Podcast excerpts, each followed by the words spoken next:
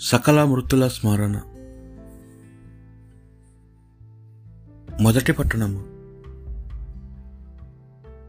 సొలొమోను రాసిన జ్ఞాన గ్రంథము మూడవ అధ్యాయము ఒకటి నుండి తొమ్మిది వచనముల వరకు. సజ్జనులను దేవుడు కాచి కాపాడును. వారు నాడును వెదలకు గురికారు. అజ్ఞానులకు వారు చనిపోయినట్లే కనిపించిరి. తమ మరణాంతరము అపజయము పొందిన వారి వలెను నాశనముకు గురి అయిన వారి వలెను చూపట్టిరి. కానీ వారు శాంతిని అనుభవించుచున్నారు. ఆ సత్పురుషులు శిక్షను అనుభవించిన వారి వలె చూపట్టినను అమరత్వము దమను నమ్మకము వారికి కలదు. వారి బాధ కొద్దిపాటిది. బహుమతి మాత్రము చాలా పెద్దది. ప్రభువారిని పరీక్షించి చూచి వారు తన సన్నిధిలో ఉండుటకు యోగులని తలంచెను. బంగారంను పుటము వేసినట్లుగా దేవుడు వారిని పరీక్షించెను. దహన బలి వారి ప్రాణం అంగీకరించ అంగీకరించెను. ప్రభు పుణ్యపురుషులకు బహుమానము. ఇయ వచ్చినప్పుడు వారు ఎండుగడ్డిని కాల్చు రవ్వ వలె మండుచు దృష్టులను కాల్చివేయుదురు. వారు నానా జాతులకు తీర్పు విధించి వారిని పరిపాలింతురు.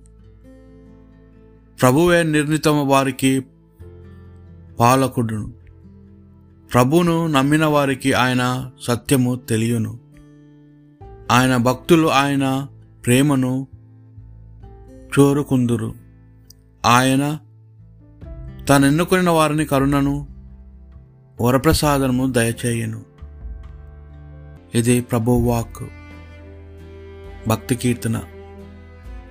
ప్రభువే నాకు కాపరి ఇక ఏ కొదువయవు లేదు.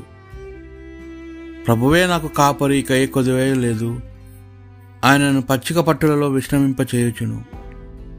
శాంతికరమైన జలము యొద్దకు నన్ను నడిపించుకొని పోవును. నా ఆత్మను సేద తీర్చును. ప్రభువే నాకు కాపరి ఇక ఏ కొదువయు లేదు. తన నామము గౌరవార్థము నన్ను దుర్మార్గ ధర్మ మార్గమున నడిపించును. గాఢాంధకారపు లోయలో పయనింపినను.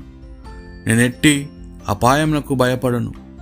ఎందుకన్నా నీవు నాకు తోడుగా నుందువు నీ రాజదండమును నీ చేత కర్రయు నన్ను కాపాడుచుందును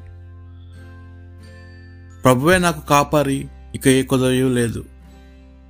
నా శత్రువులు చూచుచుండగా నీవు నాకు విందు చేయుదువు. పరిమళ తైలముతో నాకు అభ్యంగము చేయుదువు. నా పాన పాత్ర అంచుల వరకు నిండి పొర్లుచున్నది. ప్రభువే నాకు కాపరి ఇక ఏ కుదరయు లేదు. నేను జీవించినాలు నీ కరుణయు ఉపకారము నా వెంట వచ్చును. నేను కలకాలము ప్రభు మందిరమున వసింతును. ప్రభువే నాకు కాపరి ఇక ఏ కొదయు లేదు. రెండవ పట్టణము. పునిత చిన్నప్పగారు రొమిలకు రాసిన లేఖ.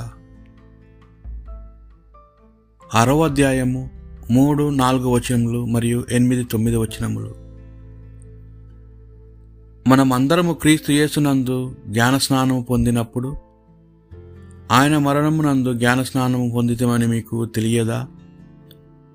కనుక మన జ్ఞాన స్నానము వలన మనము ఆయనతో సమాధి చేయబడి ఆయన మరణము పాలు పంచుకుంటుమి.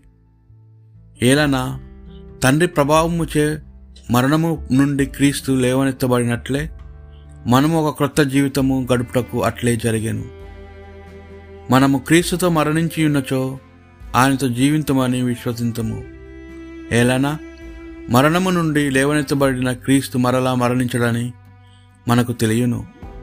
మృత్యునకు ఆయనపై ఇక ఇట్టి ఆధిపత్యము లేదు. ఇది ప్రభువాక్ సువార్త పట్టణము.